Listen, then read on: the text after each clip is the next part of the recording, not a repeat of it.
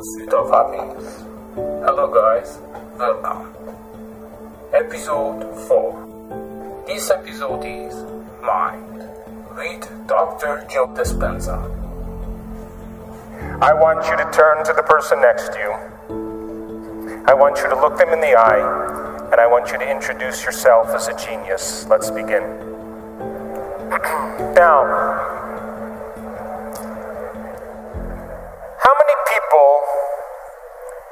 this audience believe in the idea that the way you think has some effect on your life? That your thoughts are intimately connected to your future? How many people think that?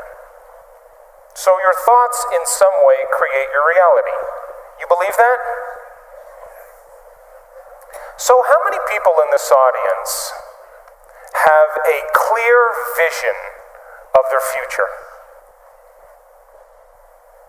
You see, you think 60 to 70,000 thoughts in one day. Out of those 60 to 70,000 thoughts that you think in one day, 90% of those thoughts are the same thoughts as the day before.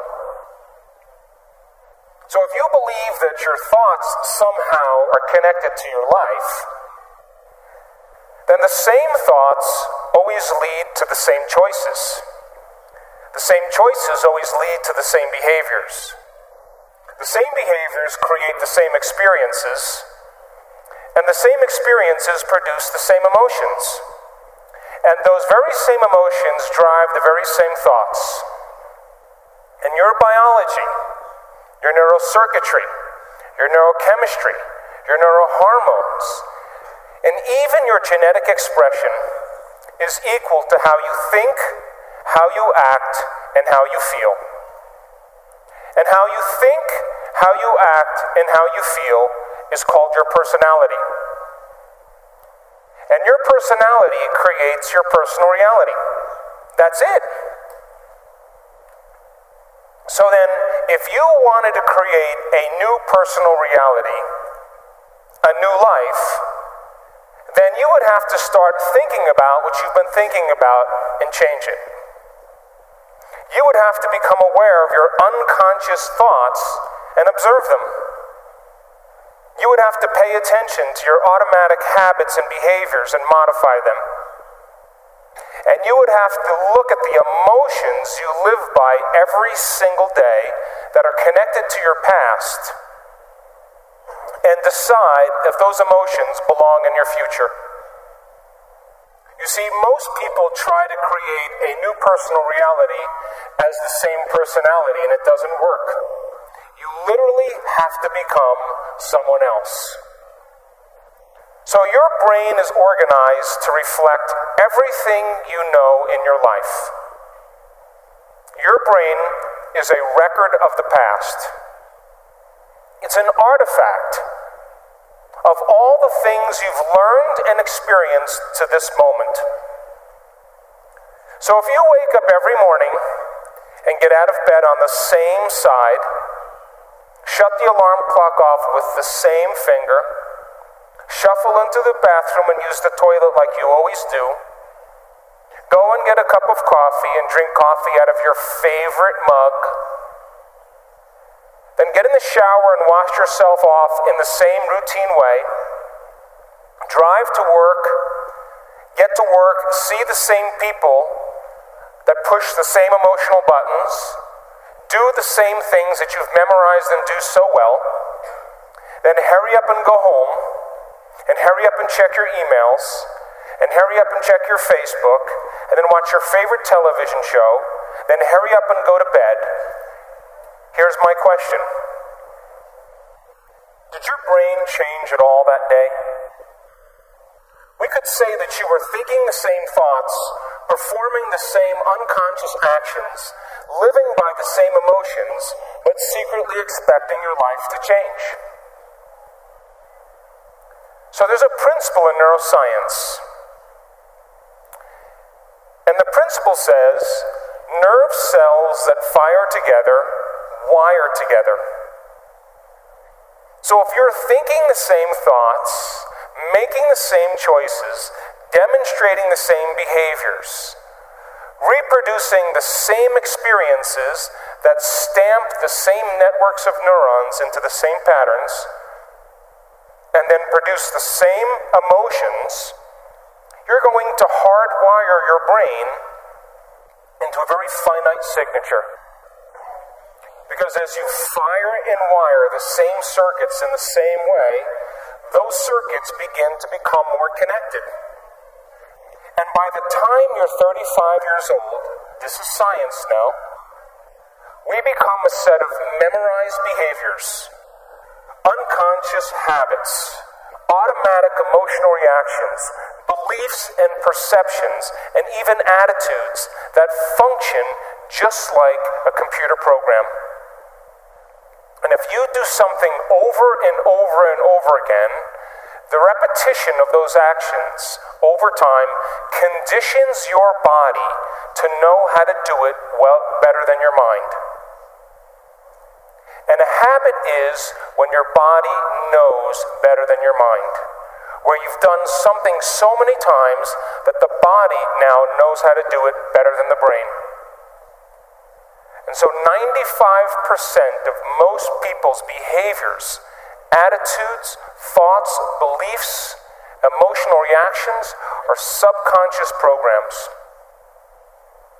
So, why is that important? Because you're here this week to learn new information. And every time you learn something new, you make new connections in your brain. That's what learning is. Learning is forging new synaptic connections. Physical evidence as a result of your interaction in the environment and the footprints of consciousness is called learning, making new connections. And the Nobel Prize laureate Kandel in the year 2000 found that when people learned one bit of information, they doubled the number of connections in their brain from 1,300 connections to 2,600 connections. But if they didn't review that information, if they couldn't repeat it, if they couldn't remember it, those circuits pruned apart in hours or days. So if learning is making new synaptic connections, then remembering is maintaining and sustaining those connections. And you are here this week to learn vital information about creating a future and be defined by a vision of the future instead of the memories of the past. Because if you are not defined by some vision that is bigger than you, and you are not passionate about that vision, then you're left with the old hardware of the past in your brain, and you will be predictable in your life. So, would you agree then? New thoughts, new information should lead to new choices. New choices should lead to new behaviors. And new behaviors should create new experiences. And new experiences should produce new emotions. And those new emotions should drive new thoughts. And that's called evolution. So if your brain is a record of the past, and you don't have a vision of the future, then you are living in the past. And you will never arrive at that new future. How many people understand what I'm talking about? So now, feelings and emotions are the end product of past experiences. And you can remember experiences better because you can remember how they feel. And when you're in the midst of an experience, all of your senses plug you into the environment. And as you're gathering all of this vital data from your external world, all that information rushes back to your brain and it causes jungles of neurons to organize themselves into networks. The moment those neurons string into place, the brain makes a chemical and that chemical is called a feeling or an emotion. And once you feel that emotion, you create a long term memory. Now, reason this with me.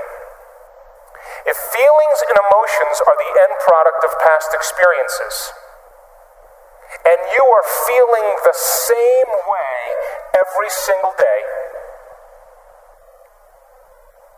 doesn't that mean nothing new is happening in your life? And if those feelings and emotions drive certain thoughts, and you can't think greater than how you feel, because you had events in your life that have branded you emotionally, and you feel sadness or guilt or shame or unworthiness or insecurity, all of those emotions are created from past experiences. And when you feel those emotions, and those emotions drive certain thoughts, and then those thoughts make certain chemicals for you to feel the same emotion, and then those emotions drive certain thoughts, the repetition of that cycle then conditions the body to memorize that emotional state better than the mind. And now your body literally is in the past. Because if you can't think greater than how you feel, then you are thinking in the past. And so most people then spend the majority of their life talking about why they never arrive at their vision of the future because of some past experience. And so, if feelings and emotions are the end product of past experiences, you remember your first kiss, you remember your wedding, you remember the birth of your children, you remember catching a fish off the coast of Manzanillo with your three best friends because you caught the fish and it was a new experience and you felt great. And then you went to the casita and you cooked the mahi mahi and you drank Sauvignon Blanc and the wind was blowing off the sea and the sun was setting and you made a long term memory. But you also have memories that are connected to trauma and crisis, to disappointments and those are the memories that people remember more than anything else. And so, if you haven't overcome some emotion that keeps you anchored to the past, then you tell a story about the past. And people say, I am this way because of this experience that happened to me 15 years ago. I am this way because of some event that happened 30 years ago. And from a biological perspective, it means I haven't been able to change in the last 15 or 30 years. And Scientific American, a prestigious magazine, says that 50% of what you talk about in your past isn't even the truth. You make it up. Because you don't have the same brain that you did 15 years ago or 30 years ago.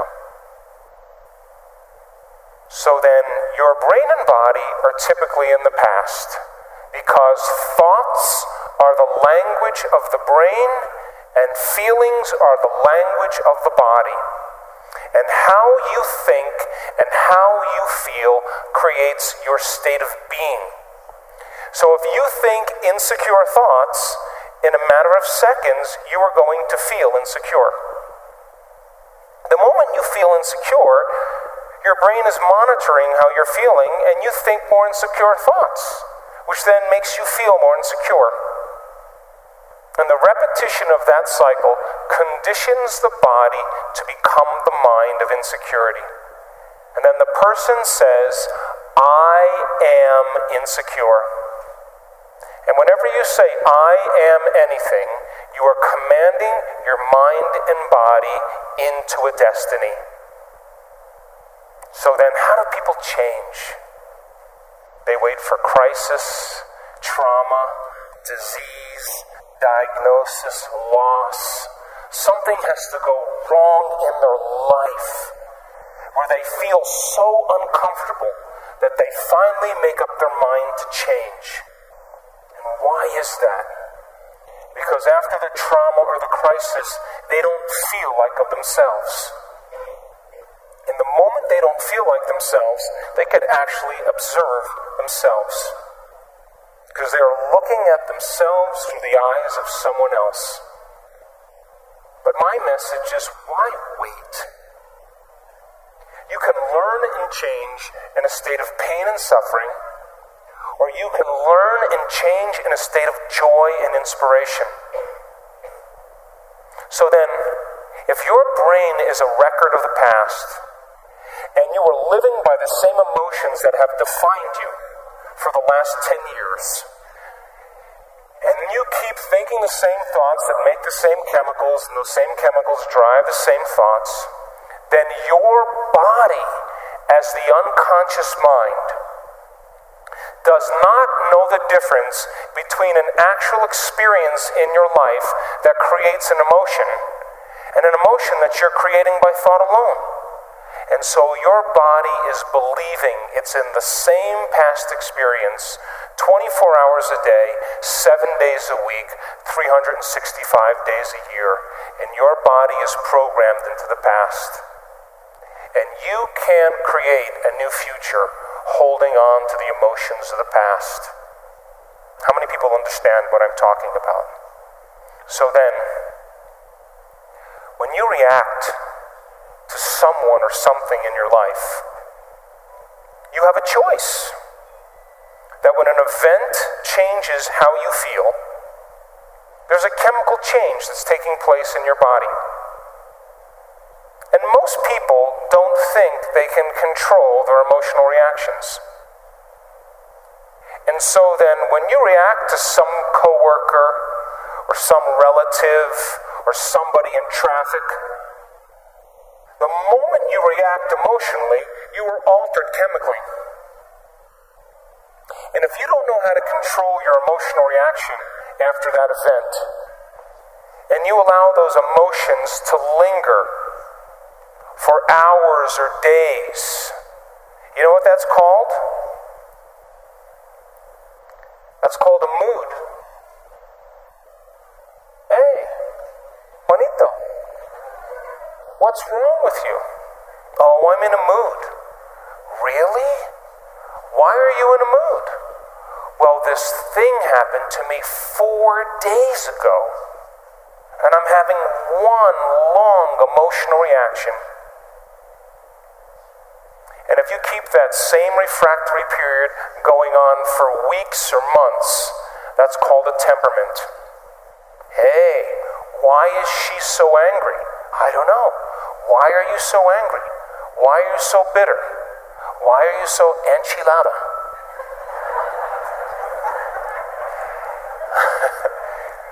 because I had this experience seven months ago and I'm memorizing my emotional reaction.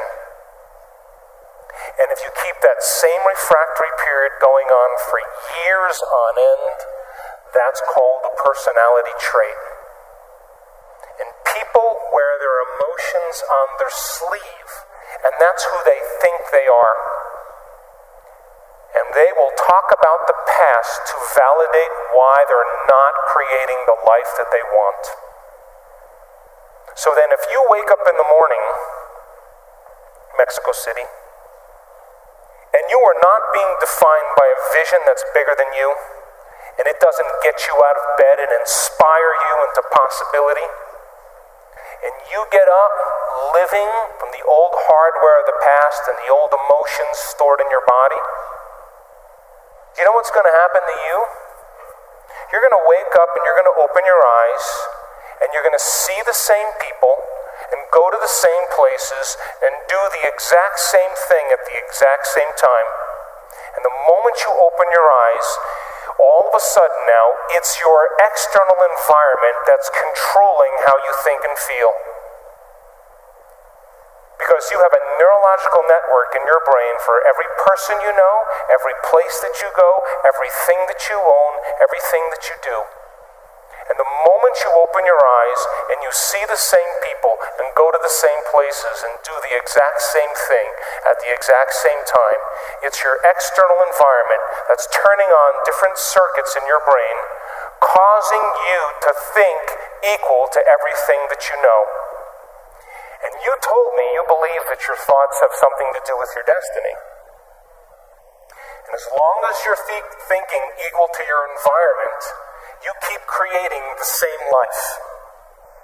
To change, to truly change, is to think greater than your environment, to think greater than the circumstances in your life, to think greater than the conditions in your world. And every great person in history knew this. Whether it was Mahatma Gandhi, Martin Luther King, the Wright brothers, Joan of Arc, they all had a vision couldn't see it, couldn't smell it, couldn't taste it, couldn't feel it, but it was alive in their mind.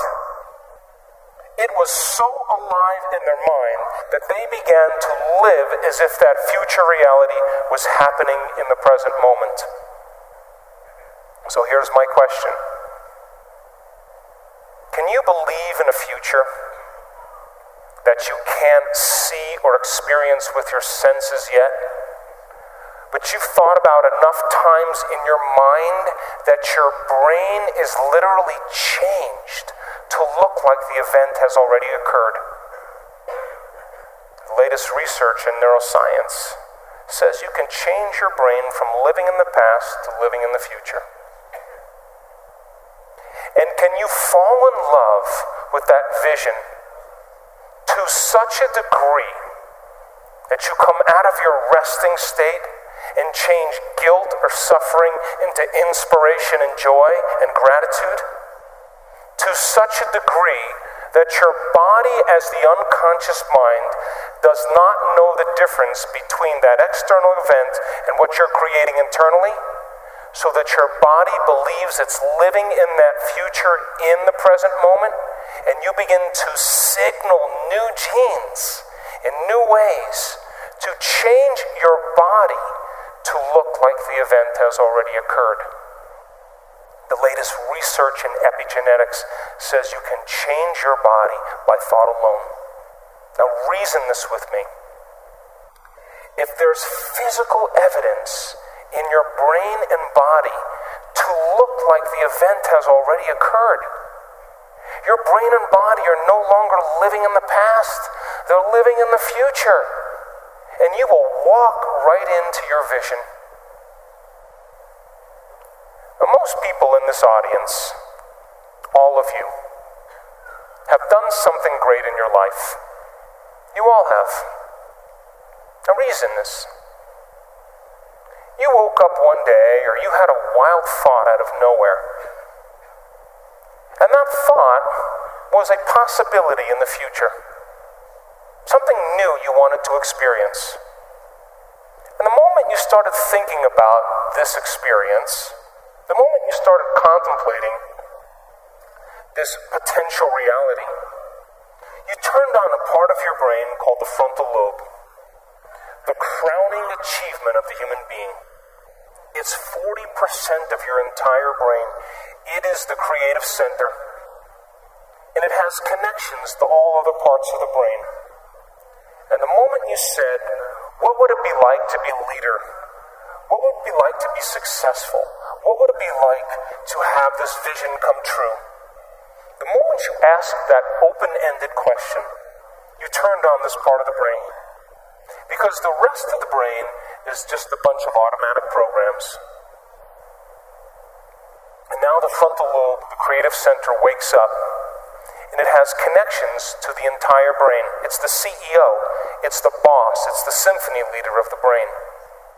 And the moment you get creative, the frontal lobe begins to select different networks of neurons that are stored in your brain from things you've learned or experienced.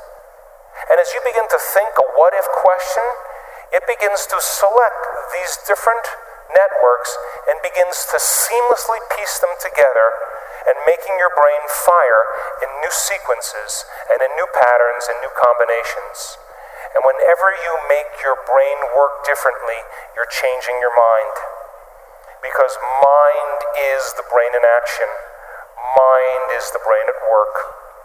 And the moment those neurons fire in tandem, you get a picture in your mind, a hologram, a vision, an abstraction.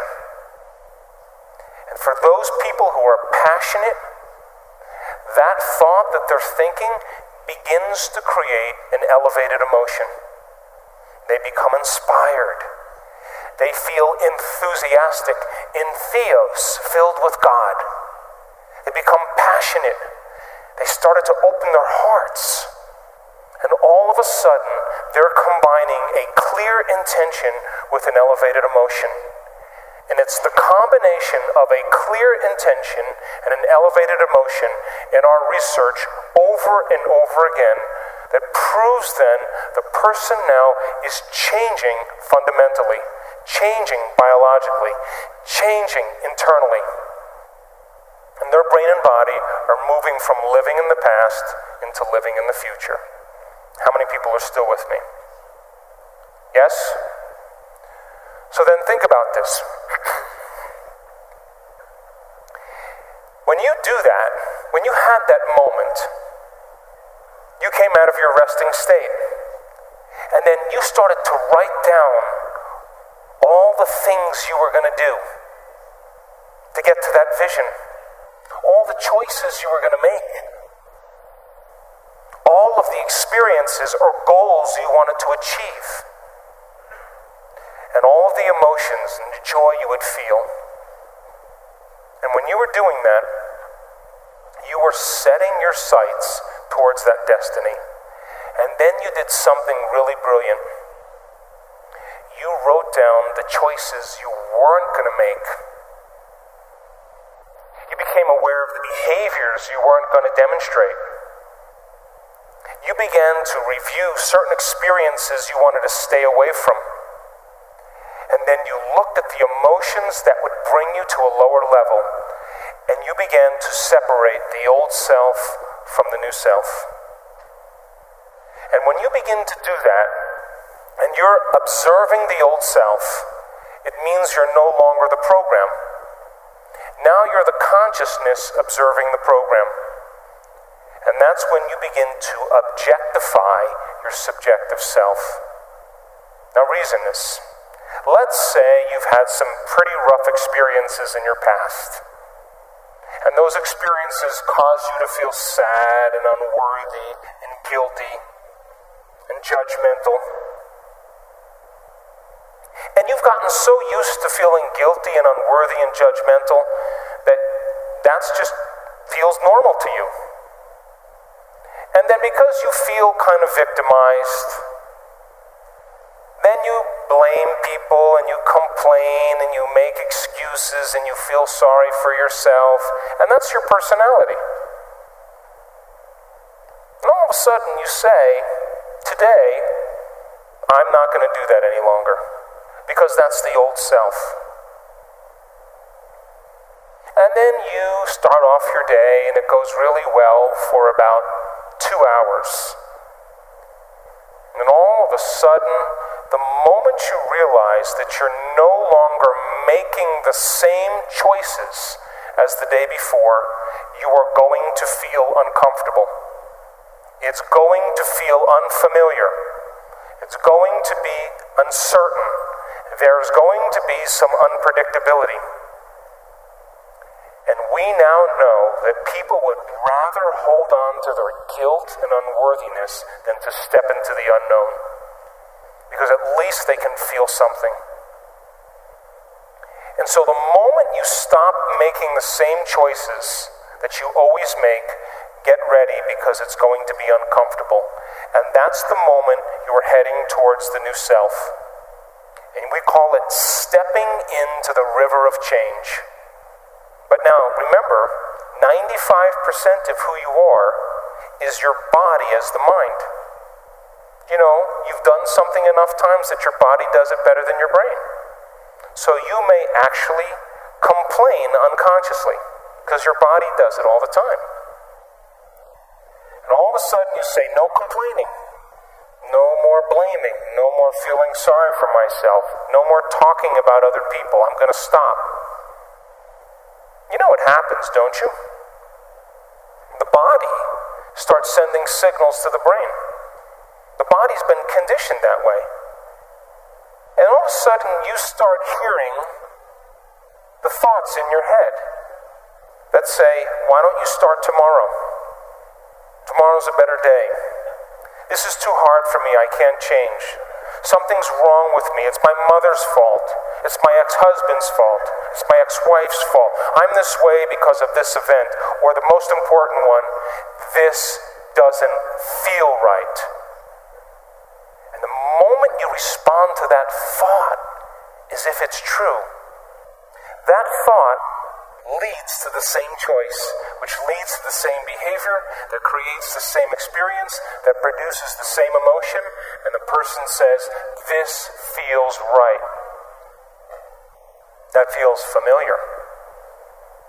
Going from the old self to the new self, stepping into that void, stepping into that uncertainty, is the biological, the neurological, the chemical, the hormonal, genetic death of the old self. And people will say to us, well, in that unknown, I can't predict my life or my future. And we always say the same thing to them.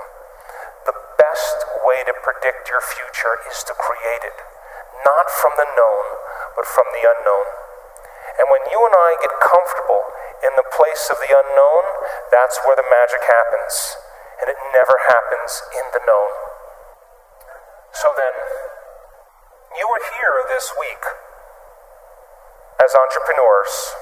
An entrepreneur, in the definition, if you read the definition of entrepreneur, there's one thing that's consistent in every definition, and that is individuals willing to take a risk, stepping into the unknown, being defined by a vision of the future instead of the memories of the past. So, if you don't have your vision clear in your mind by the end of this week, all of this information is philosophy. It's theory.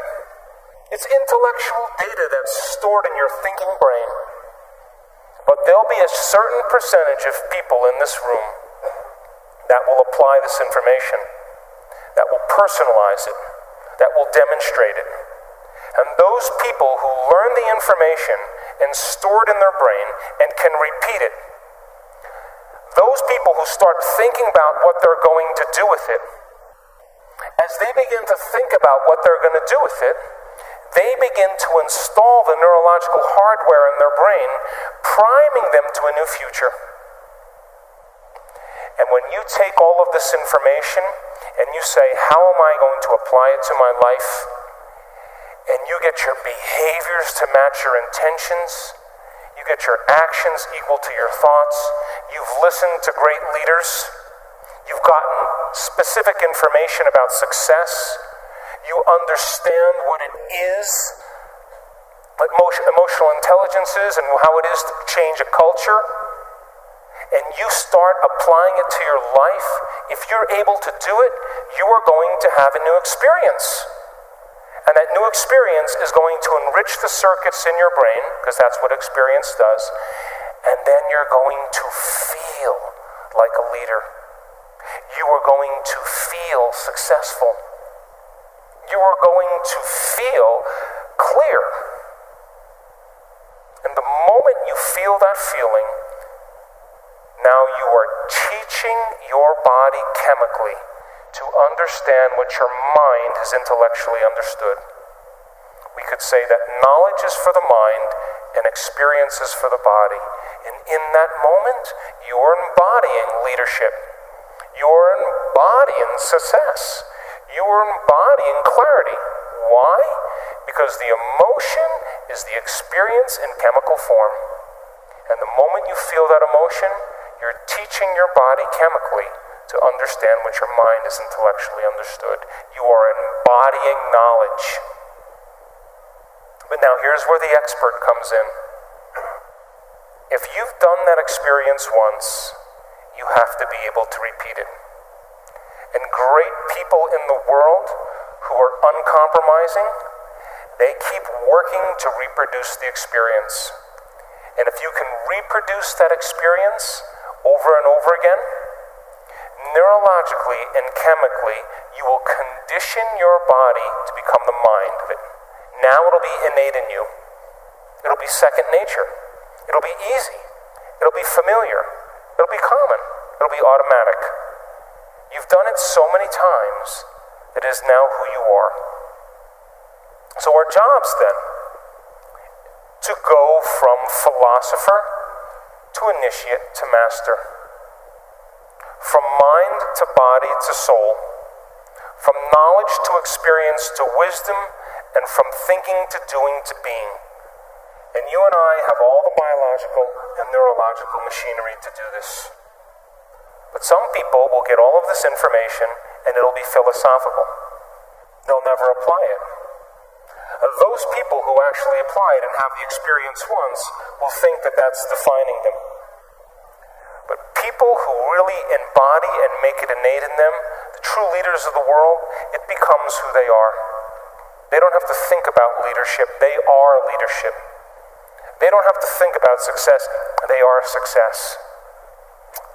It's become who they are. And so I want to show you some slides now to piece this all together so you begin to understand exactly what I'm talking about.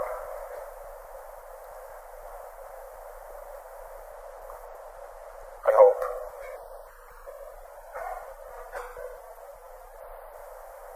Here we go. So, our research, and we've worked with many companies in the United States and in Mexico and in Europe. We've worked with Sony Entertainment, we've worked with Cisco, we've worked with Coca Cola, we've worked with Pepsi, we've worked with a lot of different companies around the world. And we know that if you give people information, my, wow, this is a weird clicker.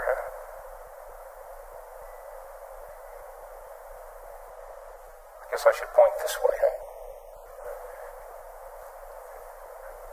Can we go back to the last slide? Let's just have you do it, huh?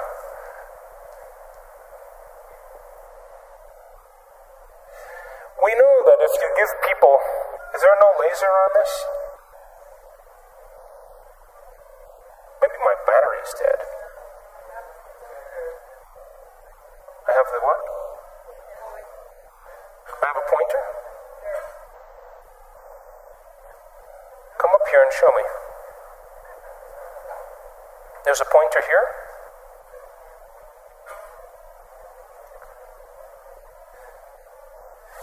Have to point. Oh, I get it.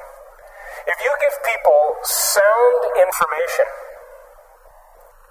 and then they can repeat that information, they're wiring it in their brain. They're creating a new model of understanding. If you show them how to apply that information, if they do it properly, they will have some type of transformation. That transformation isn't something that causes people to feel bad or unworthy. It causes them to open their hearts. It causes them to feel joy, to feel gratitude. They feel differently. And if you're able to then create that elevated emotion and you teach people more information, they will continue to transform themselves, and that's called evolution.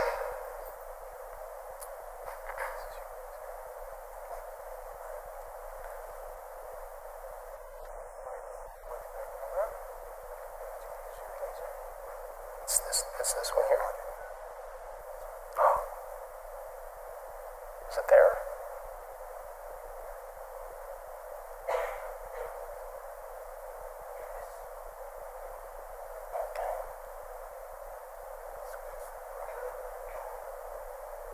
Yeah, Okay.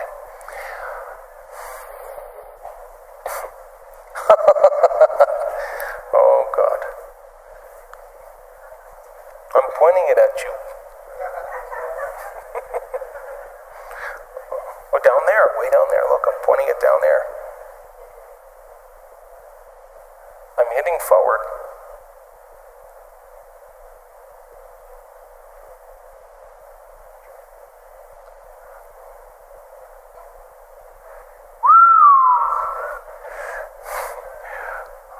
know, let's get it to work. So, if you think the same thoughts, the same thoughts always lead to the same choices. The same choices lead to the same behaviors.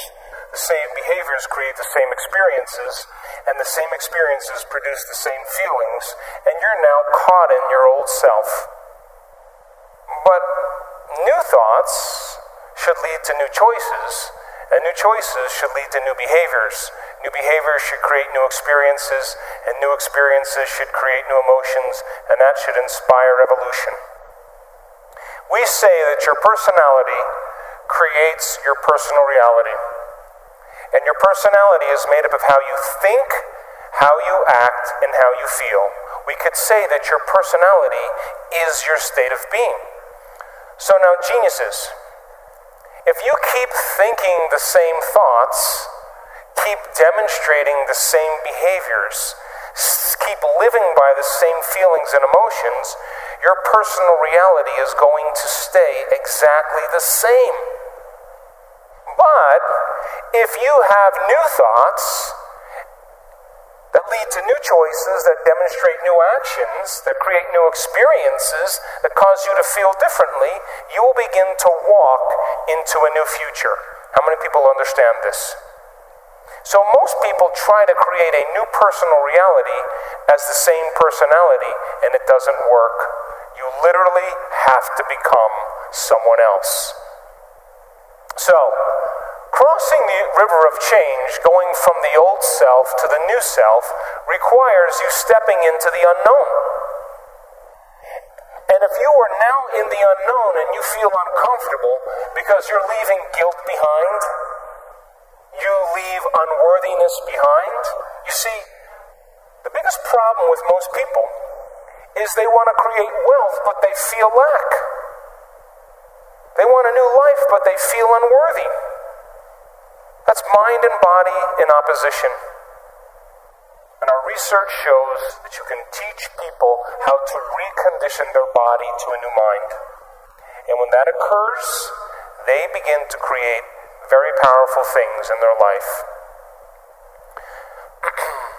so now, let's talk about the neuroscience of culture because there is a neuroscience to it. You have a brain that looks just like the person sitting next to you. And if I was to screw off the top of your heads and take out the, your brain and your partner's brain, someone sitting next to you, and I went like this, and I set them out, you probably wouldn't be able to tell them apart because you share the same structure in your brain. And we call that universal traits, and we call it gross anatomy. Now, because you share the same brain as the person sitting next to you, you smile when you're happy, you frown when you're sad, you sleep at night. Well, this is Mexico. You sleep kind of late at night and get up kind of late in the morning. Come on, I'm kidding. And, you know, you grab a stick the same way, we speak a language, and because we share the same gross anatomy of the brain, we have very universal traits that we have in common. How many people are with me? But now, how your brain is wired is your individuality. And that's the minute architecture or the minute structure of the brain. So then, your brain is wired different than the person next to you because you have different experiences. But if you share the same experiences because you're in a relationship, then you have similar brains that are kind of relating. And relationships are built on common experiences. If we share the same experiences, we share the same emotions. And if we share the same emotions, we can relate with each other. So then, think about it like this you have a hand. And because you have a hand, you, you have the same hand as the person next to you. There's only a certain amount of things you can do with your hand. But now, what makes you unique is your fingerprint. That gives you your individuality. And that is really the minute anatomy of something related to a hand. Are you with me? So now, what is the division that unifies both the universal traits and our individual traits? And the answer is culture. Culture.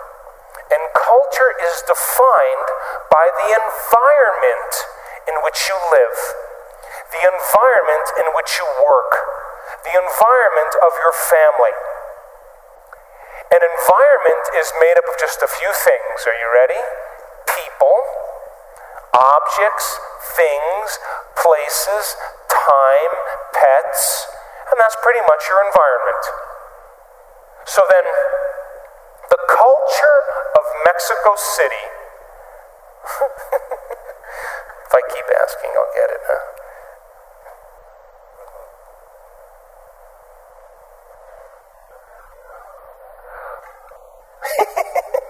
no, no red button. Yeah, but put it on there. See? Nada. All right, try again. Try a green one. Hmm? Okay, we're doing good. So the culture of Mexico City is defined by the environment. You eat certain foods, you like certain music, you relate with one another because of the environment in which you live in. And that culture is created from the environment, which is different than the culture of Mongolia. Because it's a different environment and they have different traditions, they have different customs, because they've had to survive in a different environment. And so, what unifies individual, individual traits and universal traits is called culture. Now, think about this. Most cultures are defined by the customs they have, the traditions, the language, their survival skills, their habits, their attitudes, their beliefs, their history, their arts, their social structures that have unified them as an individual culture. Are you still with me? So the people you work with, the people you relate with, the people you interact with, you share a similar culture that bonds you both as an individual and as a species called human beings. And Mexicans are different than Australians because they live in a different environment and they have different traditions. You still with me? But we could say then that culture typically is defined by things that have worked in the past. So then, most cultures then have a choice. To create a new culture means then you have to define your culture as a vision of the future. But most people, their cultures are based on the past present reality. What does that mean? We are in a changing world. And the world is changing faster than most people can keep up. And if you are going to stay defined by a memory of the past, you will not keep up with this culture because we are creating a global culture. So then, what defines the vision of the future to change a culture? And the answer is a very clear intention, a clear purpose combined with an elevated emotion. And when you combine a clear intention, like a vision of the future, along with an elevated emotion of inspiration and joy, you will create an empowered individual. But here's the problem to the materialist who's waiting for their wealth to show up to feel abundant, they're in their past. The person who's waiting for the success to feel empowered is in their past. The person who's waiting for their healing to feel wholeness, they're in their past. The person who's waiting for their riches to come to feel gratitude, they're in their past. They're materialists. In other words, you have to feel empowered in order for your success to show up.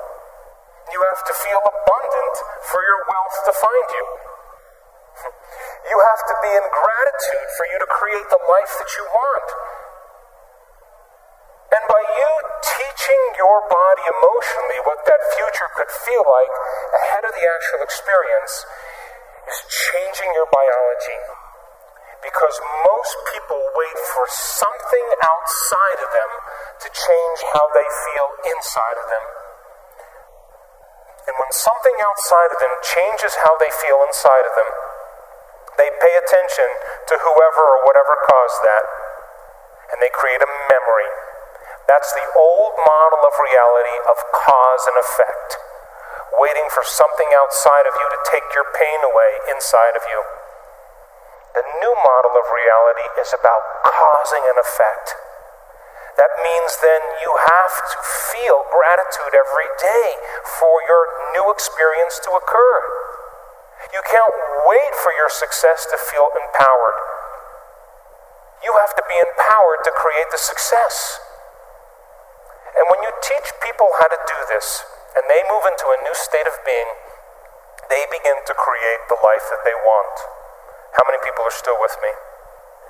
But to the materialist, they would say, well, no, no, no, no. I'm going to wait for my money to come and then I'm going to give thanks.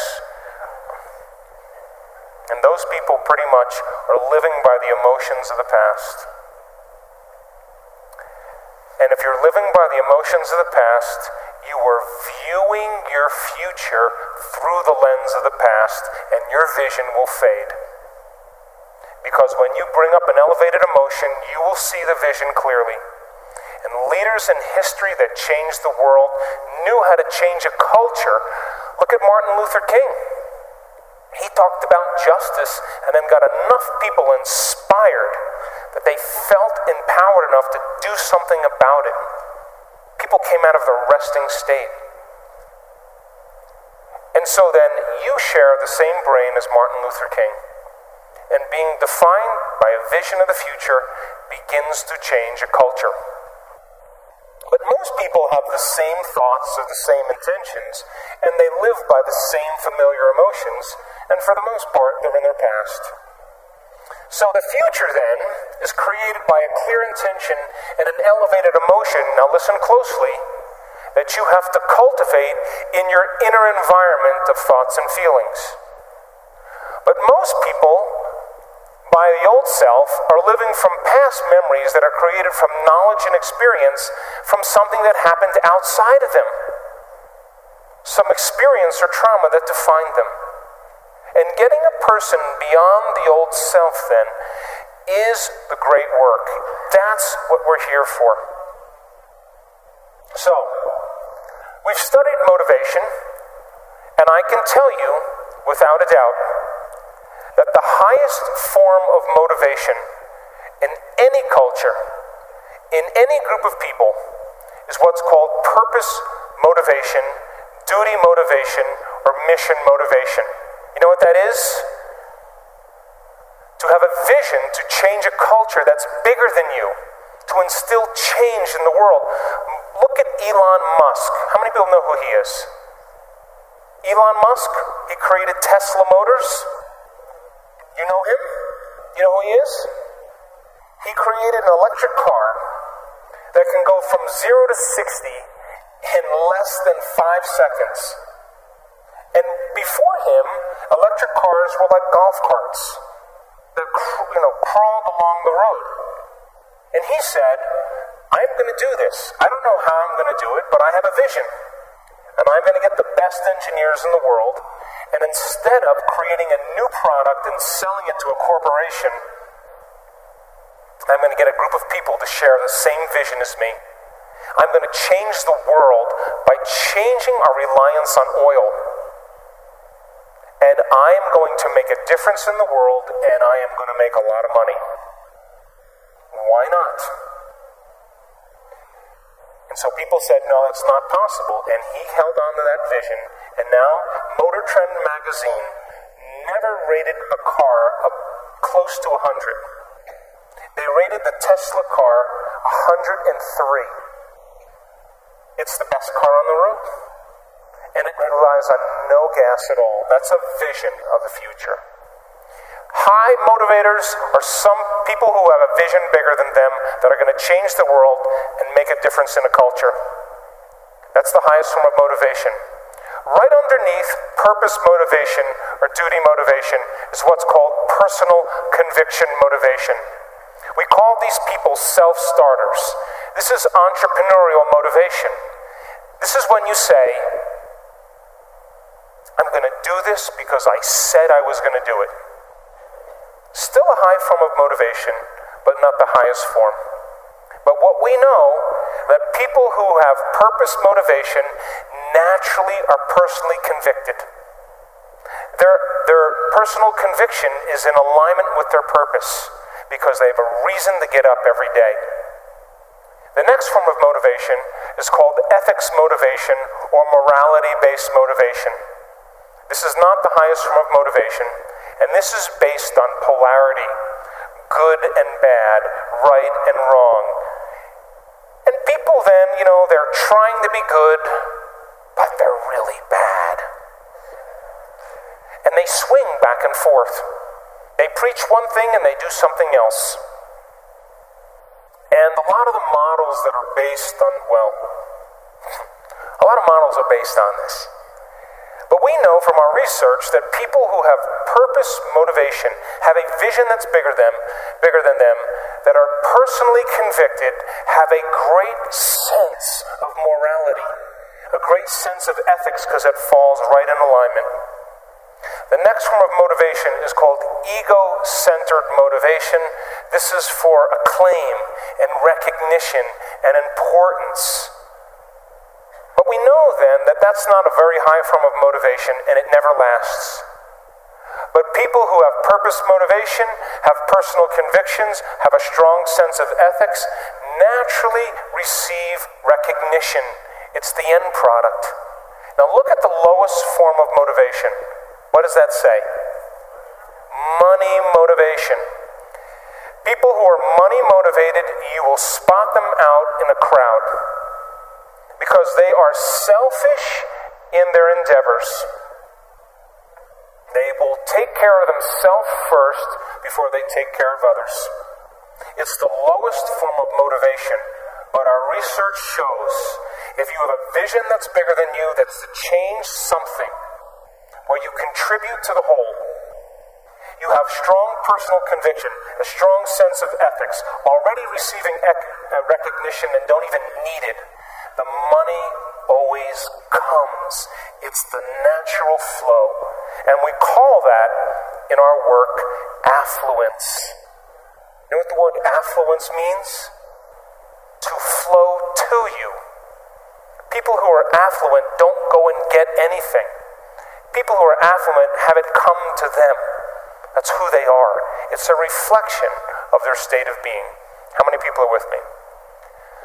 So then, when you have a purpose or a vision or a mission or an intent that's bigger than you, it means it signifies something that's ongoing. You could have a purpose to go east, and there's never an end to east.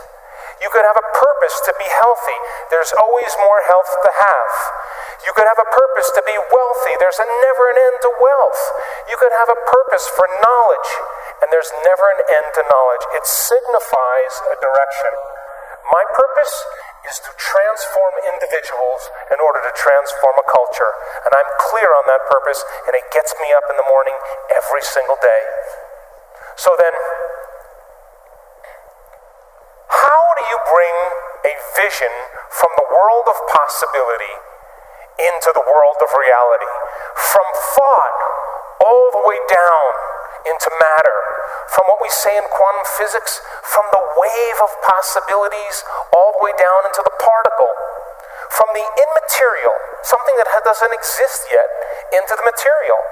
From the world beyond the senses to the world of the senses. How do we do that? Well, it requires then setting up goals in alignment with your purpose. So let's just say you have a purpose to go in a certain direction. Your purpose signifies a direction, but your goals should always be in alignment with your purpose.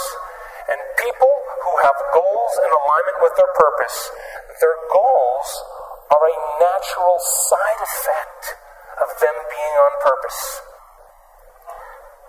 What do I mean by that? Let's just say you live in the United States and you are living in Los Angeles and your purpose was to go east. So you may set up the first goal to go from Los Angeles to Arizona. That's a short term goal. And if you arrived at Flagstaff, Arizona, you would know that you were on purpose. Yes? And then you said, okay, my next goal is to make it to Santa Fe. Hmm? I just should say New Mexico. and when if you arrive there, then you may go to Amarillo, Texas, and then, of course, Little Rock, Arkansas. All of these are in a direct alignment with going east, and then finally to Atlanta, Georgia. And if you kept clear on your purpose and you kept clear on your vision, then those goals would be a natural effect of you being on purpose. How many people are with me? So when you set up the goals in alignment with your vision or your purpose and you arrive at your goal, that's how you know you're still on purpose. So then what about getting healthy? You may say, okay, I want to lower my heart rate. That's one of my goals. I want to lose you know, 10 kilos. I want to have more energy. I want to wear a new wardrobe and have a new relationship. This is the short term goal at the beginning, and the long term goal is at the end. And as long as you keep making the same choices, demonstrating the same behaviors, reproducing the same experiences, feeling the same way, you'll arrive at all of those goals. What about becoming abundant? You may say you want to be wealthy, and to me it doesn't matter. Wealth is a state of mind. You may want to start a new business. Once you start that new business, you may want to hire two new staff employees in six months. Then you may say you want to buy a company vehicle. And of course, then the next one is buy a new house. And then ultimately, what? Make a million dollars? Why not? If that's your goal, to reflect your purpose, then you should arrive at it. Are you still with me? How about learning knowledge? Is there ever an end to knowledge? You may want to get an associate's degree.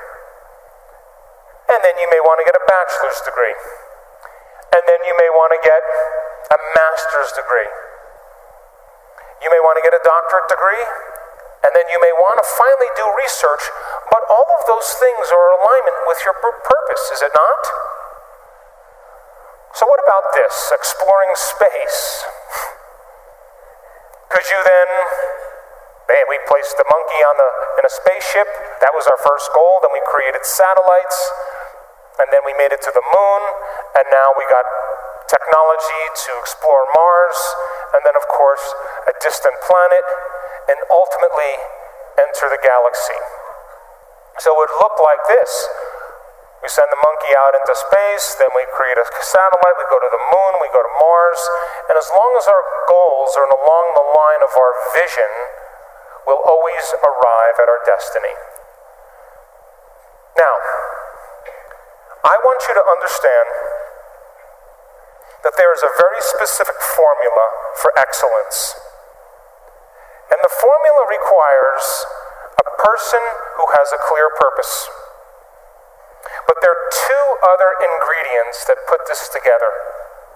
The first thing is called competence. You know what competence is? Somebody who does something really well. The more competent they are, the better they are at doing something. The third thing is called accountability. Accountability means if you say you're going to do something, you do it. And if someone asks you to do something, you do it really well.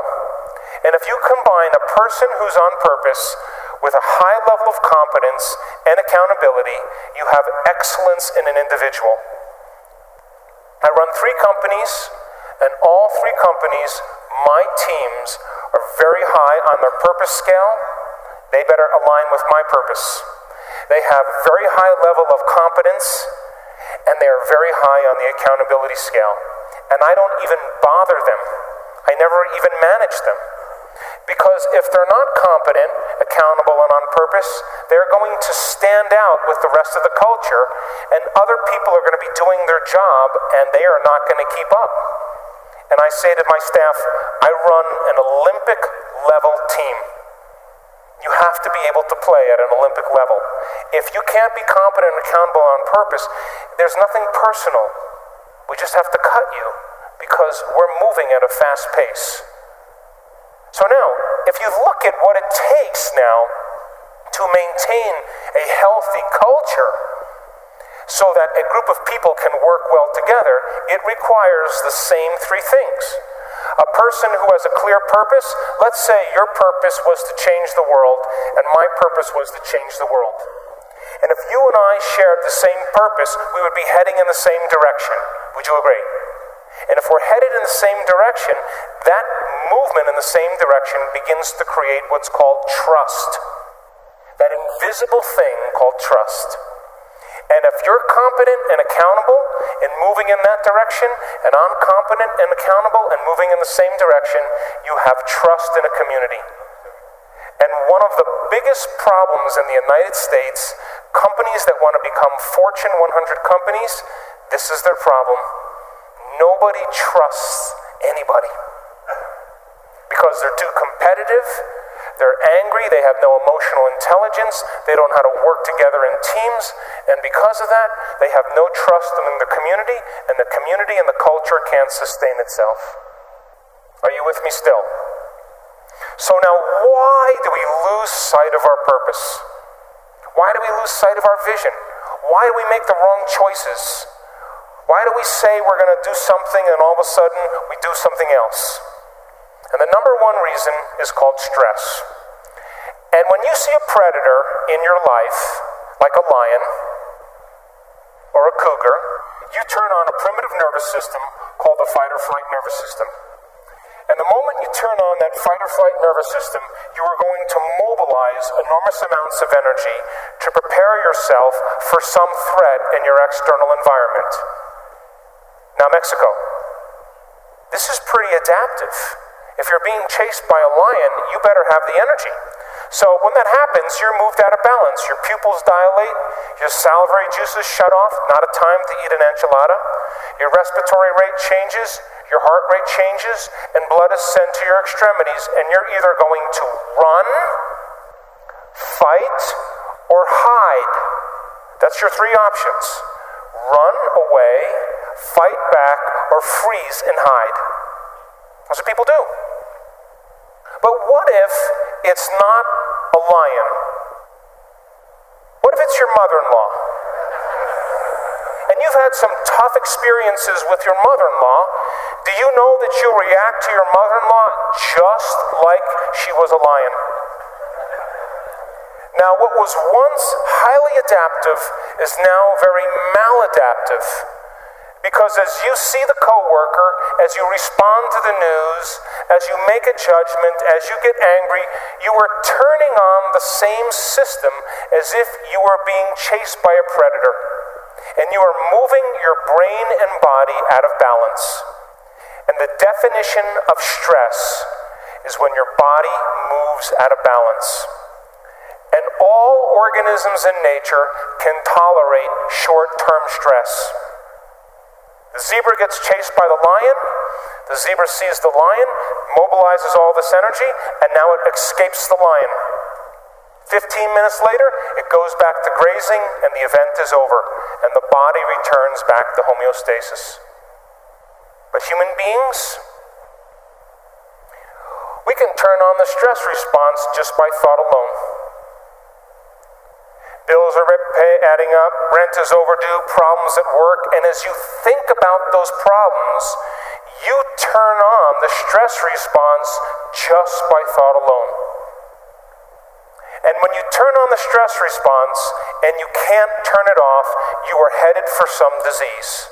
Because no organism in nature can live in emergency mode for extended periods of time and expect to function healthily. So then, reason this. Scientific facts are that 70% of the time people are living in stress. And when you live in stress, it's not a time to create. When you live in stress, it's not a time to be defined by a vision of the future. When you live in stress, it's not a time to go within or to learn. When you live in stress, all of your attention is on the outer world and not on the inner world because there's danger out there. And so people stop creating when they're living in stress, and now they are viewing their life through a lens of the past, and they lose sight of where they're going. So here's that definition, where I talked about of creating different states of being. You react to an experience in your life. If you allow the chemicals to run for hours or days, all of a sudden you say, I'm in a mood. If it lasts for weeks or months, I have a bad temperament. If it lasts for years on end, it's part of my personality. And all you need is one experience to do this, and you'll forget about your vision. so we live in two states of mind. Our animal nature is to live in survival and to live in stress. And the chemicals of stress are highly addictive. Fear, anger, hostility, violence, anxiety, insecurity, guilt, shame, sadness, unworthiness, depression, they are all created from the hormones of stress. People live by the state, they use the problems and conditions in their life to reaffirm the addiction to that emotion. They need it so they can get the rush of adrenaline. And this is why it's so hard to change. Because it is a scientific fact that the long term effects of the hormones of stress push the genetic buttons and create disease. And I just said you can turn on the stress response just by thought alone. That means your thoughts can make you sick. So, if your thoughts could make you sick, is it possible that your thoughts could make you well? That's what our research is about. And if you know that the hormones of stress are highly addictive, and you can turn on the stress response just by thought alone, you can become addicted to your own thoughts. And this is why change is so hard because people cling to those emotions because it makes them feel something. So, living in survival is living in stress. It's being in what's called catabolism or tissue breakdown. There's disease, there's imbalance, there's degeneration, the emotions of fear and anger and sadness. People tend to be selfish when they live by the hormones of stress because when you're under stress, you got to take care of yourself. So keep putting things bad on the news, keep creating fear, keep showing war, keep people feeling less than, and of course, they'll stay selfish and never create community. It's a great way to control people. When you're living in stress, you focus on three things everything in your environment, your body, and time. Because if you're being chased by a lion, you're going to put your attention on your body, you're going to become aware of where you're going to run in your environment, and you're going to think about how much time you have. And if you live by the body, the environment, and time, you are not being defined by a vision. Because a vision has nothing to do with your body, the environment, and time, it has to do with a thought. So then you're in emergency mode, you'll get very object focused, you'll focus on something over and over again. How many people have problems and you keep thinking about your problems over and over again, over and over again? That's how survival works in the brain.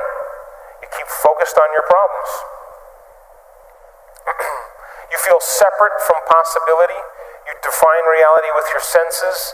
You're living by cause and effect. You don't see any possibilities. Of course, you are really, your brain and heart are incoherent. We've measured this thousands of times. In other words, when you are impatient and you're frustrated and you're angry, your brain gets out of balance. When your brain gets incoherent, you get incoherent. We measure people's hearts. We just came from a beautiful event in Cabo San Lucas in Los Cabos, 500 people training them how to train their brain and hearts. When you're impatient and frustrated, your heart gets incoherent. When you feel love and gratitude, your heart gets coherent. When you feel love and gratitude, your brain gets coherent. So then, people in emergency mode focus on knowns. They don't want the unknown. The unknown is dangerous. They want knowns and familiar. They lose their vision. The divine aspect of ourselves are the creative aspect of ourselves. That's when the body moves into homeostasis. We go from contraction to expansion. There's anabolism, there's body repairs itself, there's order, there's health, there's regeneration, the elevated emotions of love, joy, of trust, of of knowingness, of gratitude, they begin to produce 1,300 new chemicals that begin to heal the immune system. The hormones of stress produce 1,200 chemicals that last for 90 seconds to two minutes that alters how we think and feel. But isn't your definition of an addiction something you can't stop? So if I said, hey, I know you're really angry, but why don't you stop? If you can't stop your anger, then you're addicted. Valid or not, justified or not. If you can't stop your sadness, then you must be addicted to those chemicals. But those chemicals only last for 90 seconds to two minutes, which means, I tell my kids this all the time. Well, they're older, but when they were younger, if you're angry for more than two minutes, you're faking it. So, when you open your heart, you're selfless. When you're in that creative state, you're not defined by things, you're not defined by your body, you're not defined by time. We know this, we've studied it in the brain thousands of times. A creative person forgets that they even have a body. They forget about the things and people in their life, they forget about time. They're in the creative state. And my definition of creation is when you forget about yourself. You go from selfish to selfless, and that's when you're at your best. We've proved it thousands of times. of course, energy is created, there's always growth and repair. People tend to go from a narrow focus to possibility, to an open focus. They feel connected to their vision, they feel connected to people, they feel connected to something greater. They're already defining reality beyond their senses. They're living no longer as a victim, which means most people think unconsciously that their personal reality is creating their personality. If your personal reality is creating your personality, then you're a victim. But if your personality is creating your personal reality, you're a creator. so now they're causing an effect. They're no longer living by cause and effect. They see possibilities. Brain and heart are in a state of coherence and balance. And of course, they crave the unknown. They want the experience. They want the adventure. They live for it. So I'll go through just two more, three more slides. So then, if your purpose is to go east, and all of a sudden you head to Phoenix, Arizona, or Missoula, Montana, or Miami, Florida, or Boston, Massachusetts, you've lost sight of your vision, and which means you had some thought that led to some choice, that led to some behavior, that created some experience, that produced some feeling or emotion, and you gave up on your vision. You went back to the old self. So you may say, God, I want to I want to be healthy, but oh, you made the wrong choice. Three pieces of birthday cake, you miss a week of exercise, you stay up late and watch TV, you stop getting treated, and of course now same thought leads to the same choice, which leads to the same behavior, which creates the same experience that produces the same feeling, and you say, "Oh gosh, and then, of course, the feeling is usually unworthiness or guilt, and you return back to the same self.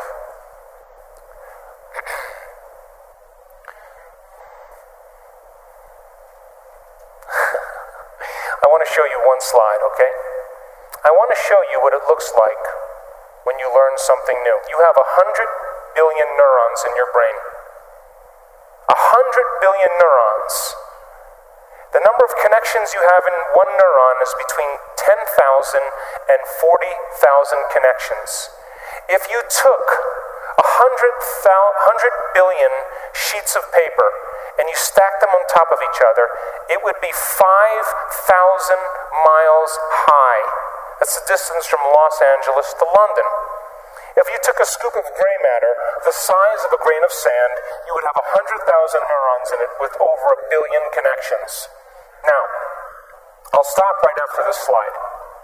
Learning is making new synaptic connections. Every time you learn something new, this is what's happening in your brain, geniuses. If you learned one bit of information today, your brain did this.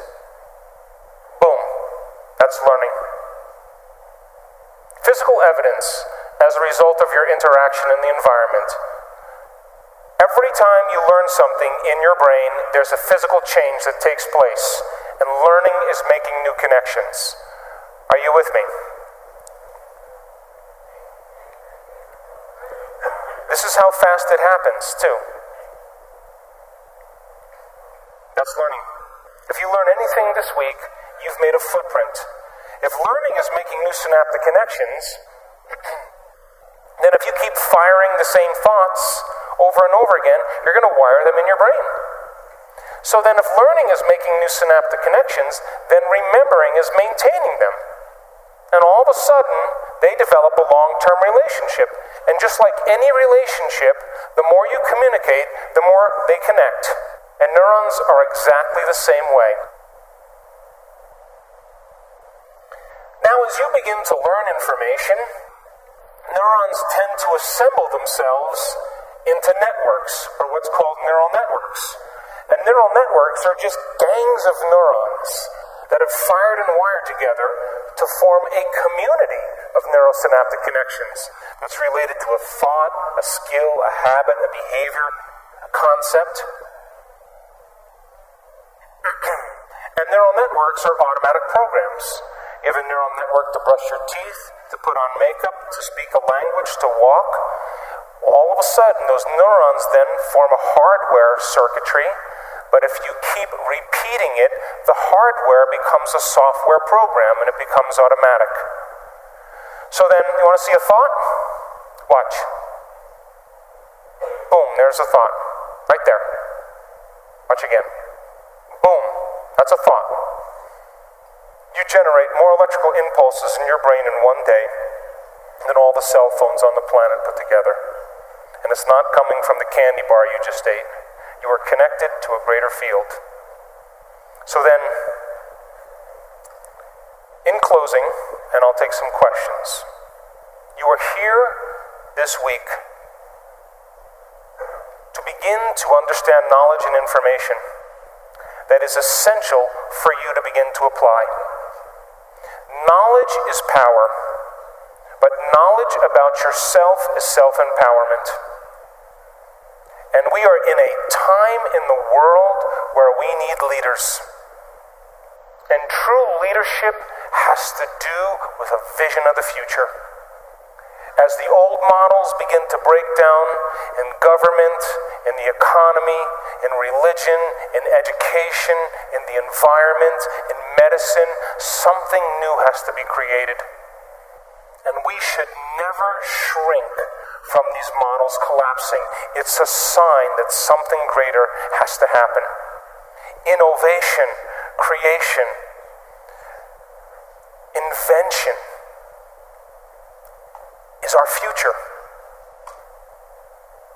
And that are you willing to every day revisit that vision and get clear on your purpose?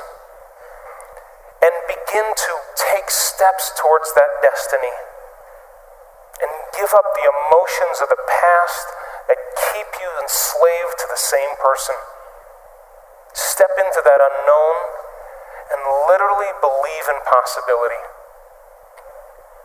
And Buckminster Fuller said it the best. He said, if you want to change a culture, forget about trying to fix what's broken create something that's better. And everybody will leave that and go to something else. And so people around the world are waking up because we are in an age of information. And in an age of information, ignorance is a choice. Learn, study, change, apply and meet the challenges in your life with a greater level of mind. Surely somebody has faced the same things that you have and have overcome them. And if learning is making those connections, every time you learn, you are preparing your brain for the future. But be willing to be original. Be willing to be defined by that vision or that dream. And if every day you keep it alive, sooner or later, that experience or that vision is going to find you. And that's when we go from being selfish to being selfless.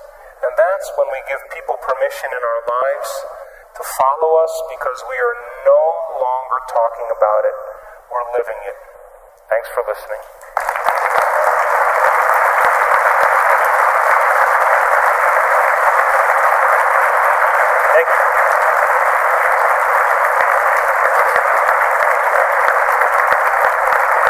So, they asked me to leave a certain amount of time for questions.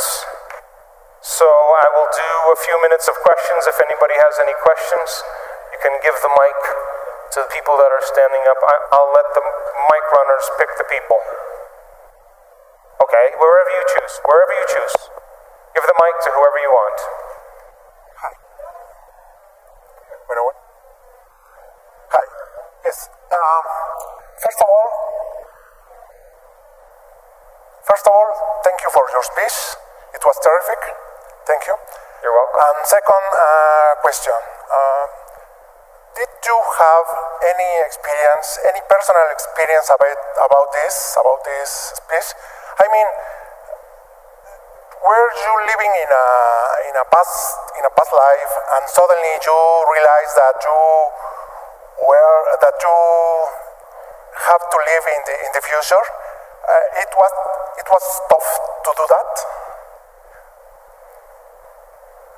Are you talking about a past life in this life or a past No, life no, in another life? no i mean i mean your you i, I mean uh, when you were child you you are living in a in a past in a, in a past life or, or i think you were angry you were some kind of defects and suddenly and i and i can imagine i can guess that before you do the picture and you what fuck do you know okay, I understand. I understand. Uh, I never planned on doing any of this.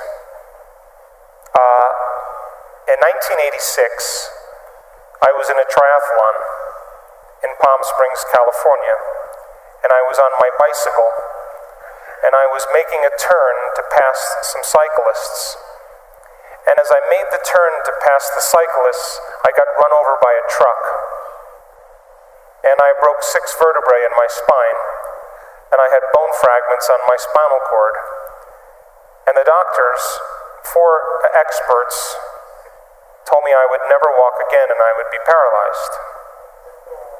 So, in order for some people to wake up, they need a wake up call. And that was my call.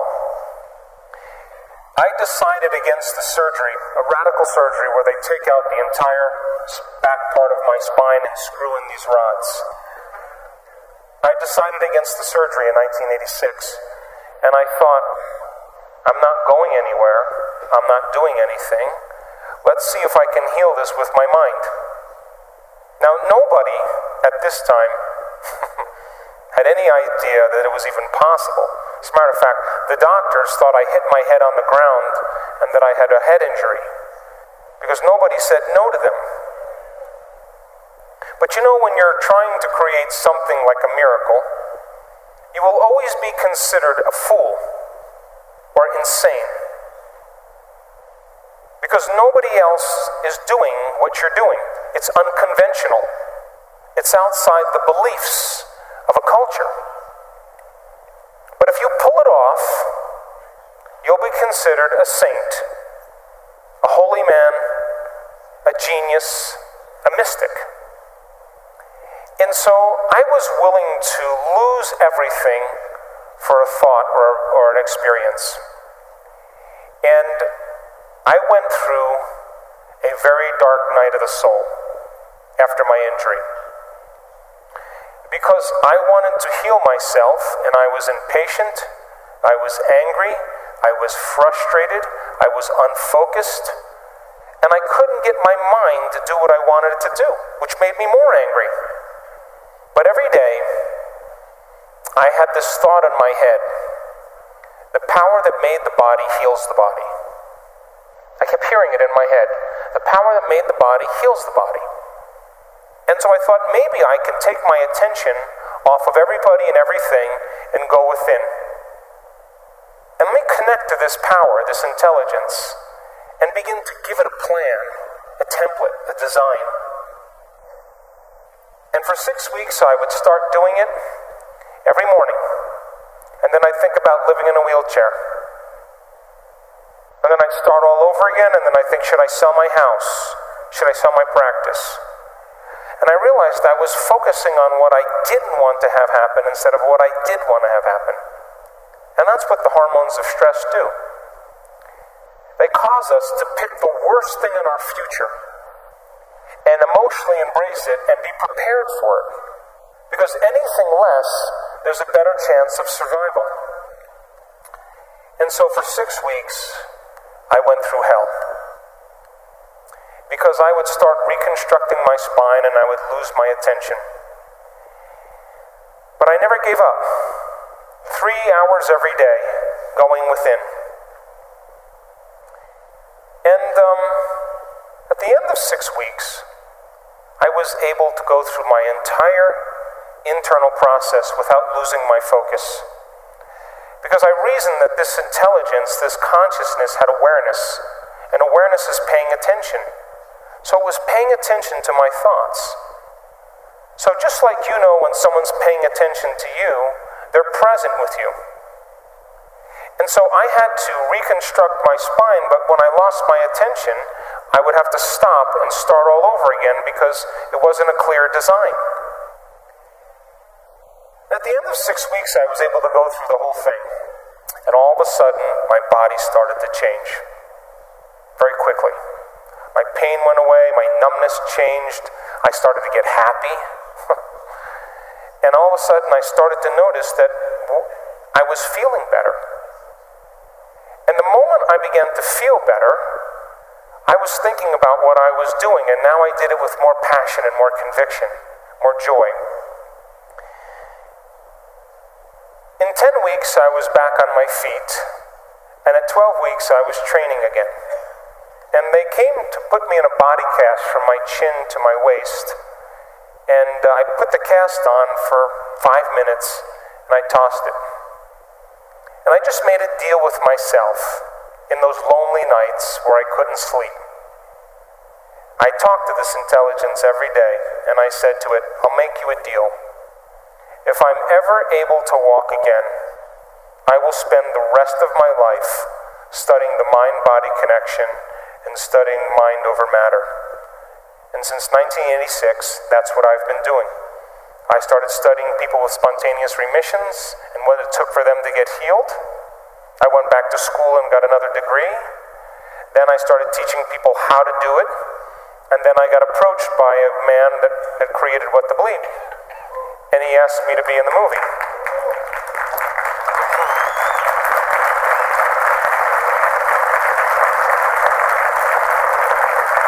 But there were two questions that people asked after What the Bleep.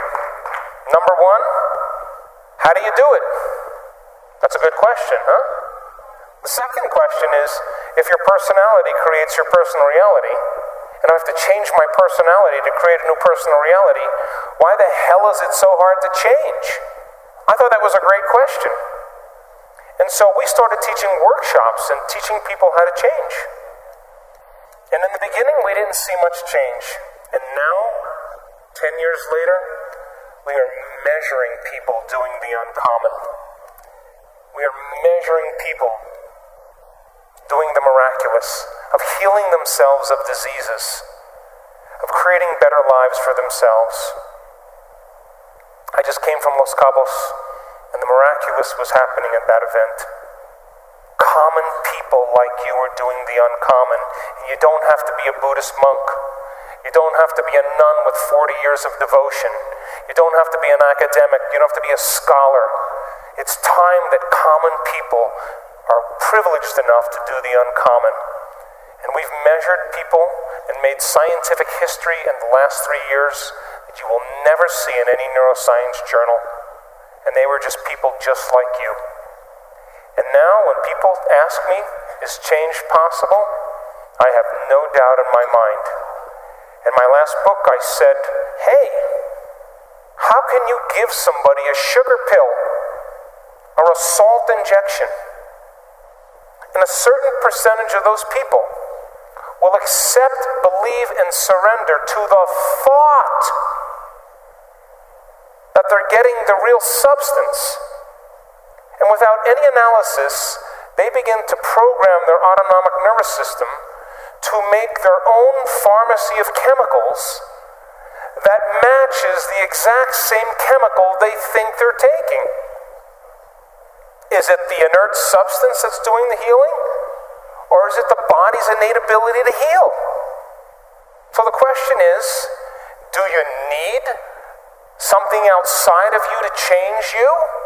Or if you understand how the placebo works, can you teach people to do it?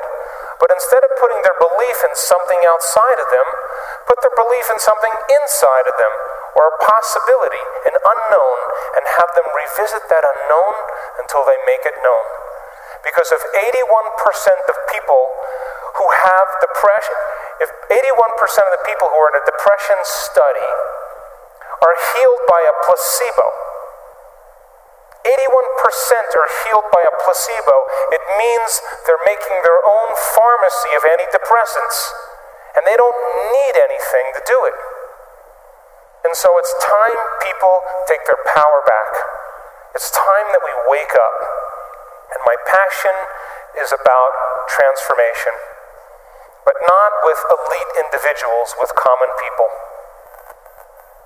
And if you keep understanding that you need a flu shot because there's bugs with your name out there that are looking for you, and if you don't get the flu shot, you're going to get sick, that's the nocebo. Then when you, you don't get it, you'll get sick, and then you'll need a pharmaceutical. That's programming.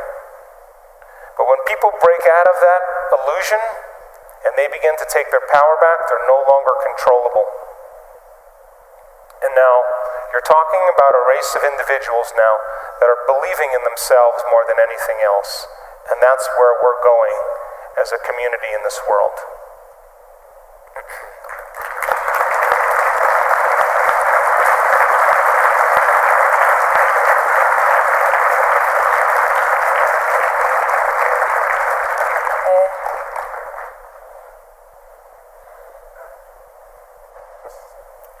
Hi, so um, a quick question. On our way to achieve our purpose, I am assuming that to make each goal a completement, planning might be a good tool. And if I am correct, do you have any advice on how to go about it? Sure. So the question was about planning. Do you know that if you woke up in the morning and instead of getting out of bed, what do most people do when they wake up in the morning now? What do you do? Admit it. You go to your cell phone and you go, oh my gosh, Monica's eating carbohydrates again. Oh, look, my boyfriend from high school Facebook me. Ooh. Oh, look, there's a war in Syria. Hmm. Everybody goes to their device to plug them in. But what if you woke up in the morning and you said this? What is the greatest expression of myself that I can present to the world today? What if you said, I'm going to be defined by this vision? Let me be, become conscious of those unconscious thoughts. Let's become so uncon- let's become so conscious of those unconscious thoughts that they'll never slip by my awareness. You know, I can't, it's too hard, nobody loves me, I'm bad. So, old circuits from the past. What if you said, no more complaining, no more feeling sorry for myself, no more judging anybody, I'm going to stop that? What if you said, I'm not going to be guilty anymore, I'm done? I'm not going to be unworthy. Those are the emotions, behaviors, and thoughts that are connected to the old self. The word meditation literally means to become familiar with. That's what it means. If you're becoming familiar with your unconscious thoughts and making them conscious, you're meditating. To know thyself.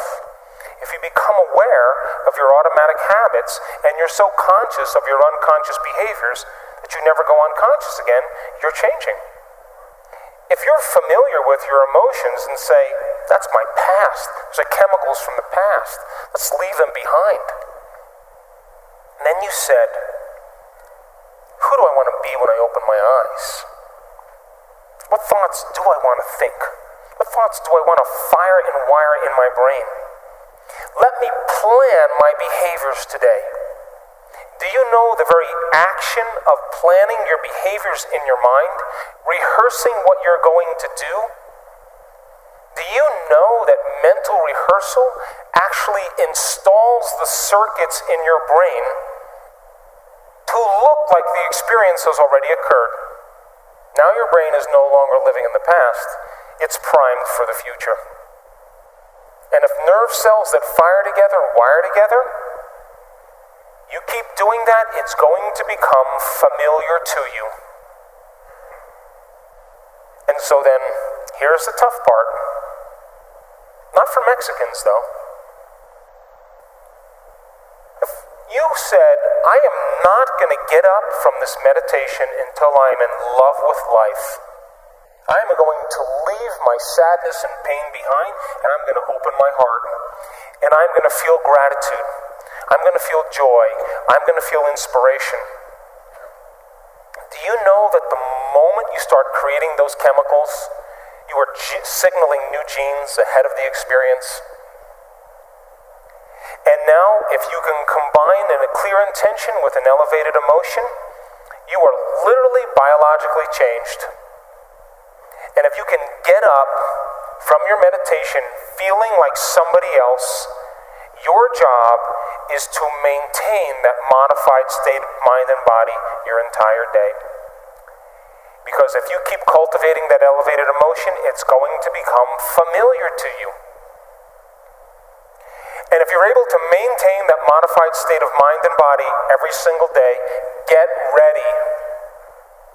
Because something unusual is going to happen in your life. It's the law you are going to run into a new opportunity because you're in a new state of being. And that's what we teach people to rehearse the future and to take the brain out of the past and put it in the future. Take the body out of the past and put it in the future. But if you get up every single day feeling the same way and you wake up and you go, oh my God, who's that? Oh, God. Wait, let me remember my problems. Oh, you just return back to the old self. So, the act of planning your behaviors, the research shows that as you begin to plan what you're going to do and how you're going to do it, you begin to change your brain to look like the event has already occurred. And you begin to prime your brain into the future and out of the past. And if you can create the emotion, you are more prone to get your behaviors to match your intentions, your actions equal to your thoughts, and your mind and body working together, and you will begin to arrive at a new destiny. We've seen it over and over and over again. Last question. One more? What time? Last question, okay? Buenas noches. ¿Dónde estás? Oh, hi. Ok. Es un honor eh, el que yo pueda estar aquí. Yo vi su video hace unos meses de ¿Y tú qué sabes?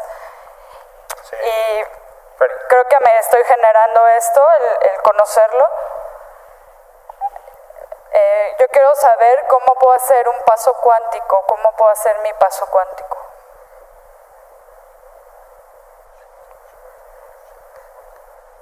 How to make the quantum leap. And you want me to answer that in two minutes or three? Look, No. what is the simple definition of quantum? Quantum physics says that your mind and matter are so in- intimately connected that it's impossible to separate the two. That matter has a mind, and mind is in matter. And you can't pull them apart. And so, Newtonian physics, the world we live in, is the physics of the predictable. Okay, we're going to shoot a rocket to the moon. We need to know the distance, we need to know the speed, and because we can figure out all of those elements, we could say that Newtonian physics, we can predict where we're going. We can predict how much time it takes. But the quantum model of reality is about the unpredictable. It's about this place of uncertainty. And so in quantum physics, it's amazing because when they started studying the very very tiny particles in atoms, like electrons and photons. They expected that those particles would behave like planets rotating around the sun, predictably, but they don't. They respond to mind. And so now, all of a sudden, the quantum physicist comes along to measure the electron. And the electron goes from a wave of possibility, and all that energy collapses into a particle, and it's called collapsing the wave function. They turn their back and no longer look and observe the electron, and it turns back into energy. So mind is affecting matter. So, I have drank martinis with quantum physicists till sunrise, hundreds of times. And they always say, well, the observer effect works really well for the tiny, small subatomic particles, but not for the very large. And I always say the same thing to them. Yeah, the observer does work for the very tiny and not for the very large, but what if we're poor observers? What if we can get better at observation? In other words, if you wake up every morning and you do the same thing all every that you've been doing for the last 10 years, then you're caught in the predictable world of Newtonian physics. And if you're doing the same thing over and over again, we can take your past and lift it up and set it on your future, and it's going to be exactly the same. So then, if you're viewing your life from the same level of mind every single day, then you are collapsing the same possibilities into the same reality. So if you teach people then to find the present moment, in quantum physics, all possibilities exist in the present moment. But most people's brains are anticipating the future based on the past, and they're not present. So then it requires training. It requires people retreating from their lives and practicing finding the present moment and beginning to change their habits and their thoughts and their behaviors. However, when you live by the hormones of stress, most people don't know this, but there's an invisible field of energy around your body. And when you react to someone or something, you draw from this invisible field and you turn it into chemistry. And the field around your body shrinks. How do I know? I measured it. And now you're more matter and less energy. You're more particle and less wave. And most people then, when you are matter trying to change matter, you always try to force the outcome. You try to control the outcome. You try to predict the outcome. And people then get competitive, or they hold on, or they manipulate, or they cheat, or they steal, because that's the only way they can get what they want. But the quantum model of reality, when you are truly in the present moment, and we've measured this in brain scan after brain scan, you forget that you're a woman. You forget your name, you forget your age, you forget your culture, you forget your past, you forget your future. If you forget that you have a body, you forget that you have parents. When you're truly in the present moment, you go from putting your attention on your body, your environment, and time to becoming nobody. No one, no thing, nowhere, and no time. You become a thought alone in possibility. And if you are going to heal your body by thought alone, or change something in your life by thought alone, then you have to become thought alone. And teaching people how to linger in this place of the unknown is what begins to change their energy. We also measured when a person begins to open their heart and they can begin to sustain a elevated emotion. They begin to broaden the magnetic field around their body to nine meters wide. Now they're more energy than matter. They're more wave than particle. And they can exert better effects on reality. So then think of when you open your heart, this is science, like dropping a pebble in water. You produce a ripple. If you drop a bigger stone, you produce a bigger ripple. If you're able to sustain that state, you keep dropping the same rock over and over again and you broadcast a signature into the field. The emotion is the magnetic charge. Your intention, your thought, is the information that's carried on that wave. And when you combine a clear intention with an elevated emotion, you begin to produce an effect on matter. They did an experiment. They took a group of people that were expert prayers and healers. And they took three vials of DNA and they set them in front of them. And they said to these people, We want you with your mind, with your intention, to see this DNA wind or unwind. And keep doing it over and over again with your mind. Close their eyes, they're visualizing it, winding and unwinding, winding and unwinding. At the end of the experiment, they checked the DNA. Guess what happened? Nada. Nunca. Nothing. Nunca. Nothing changed. So then they said to these people, okay, now open your heart and feel gratitude, loving kindness.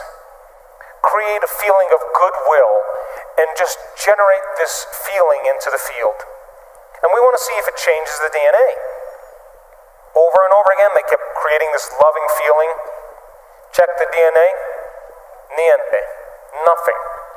The elevated emotion did nothing to change the DNA.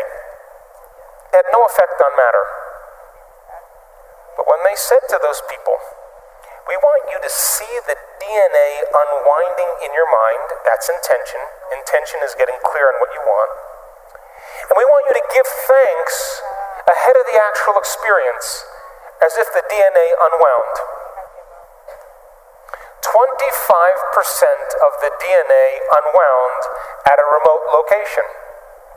You see, the thoughts that you think are the electrical charge in the quantum field. The feelings that you emote are the magnetic charge in the quantum field. And how you think and how you feel broadcasts an electromagnetic signature that influences every single atom in your life. The thought sends the signal out, and the feeling draws the event back.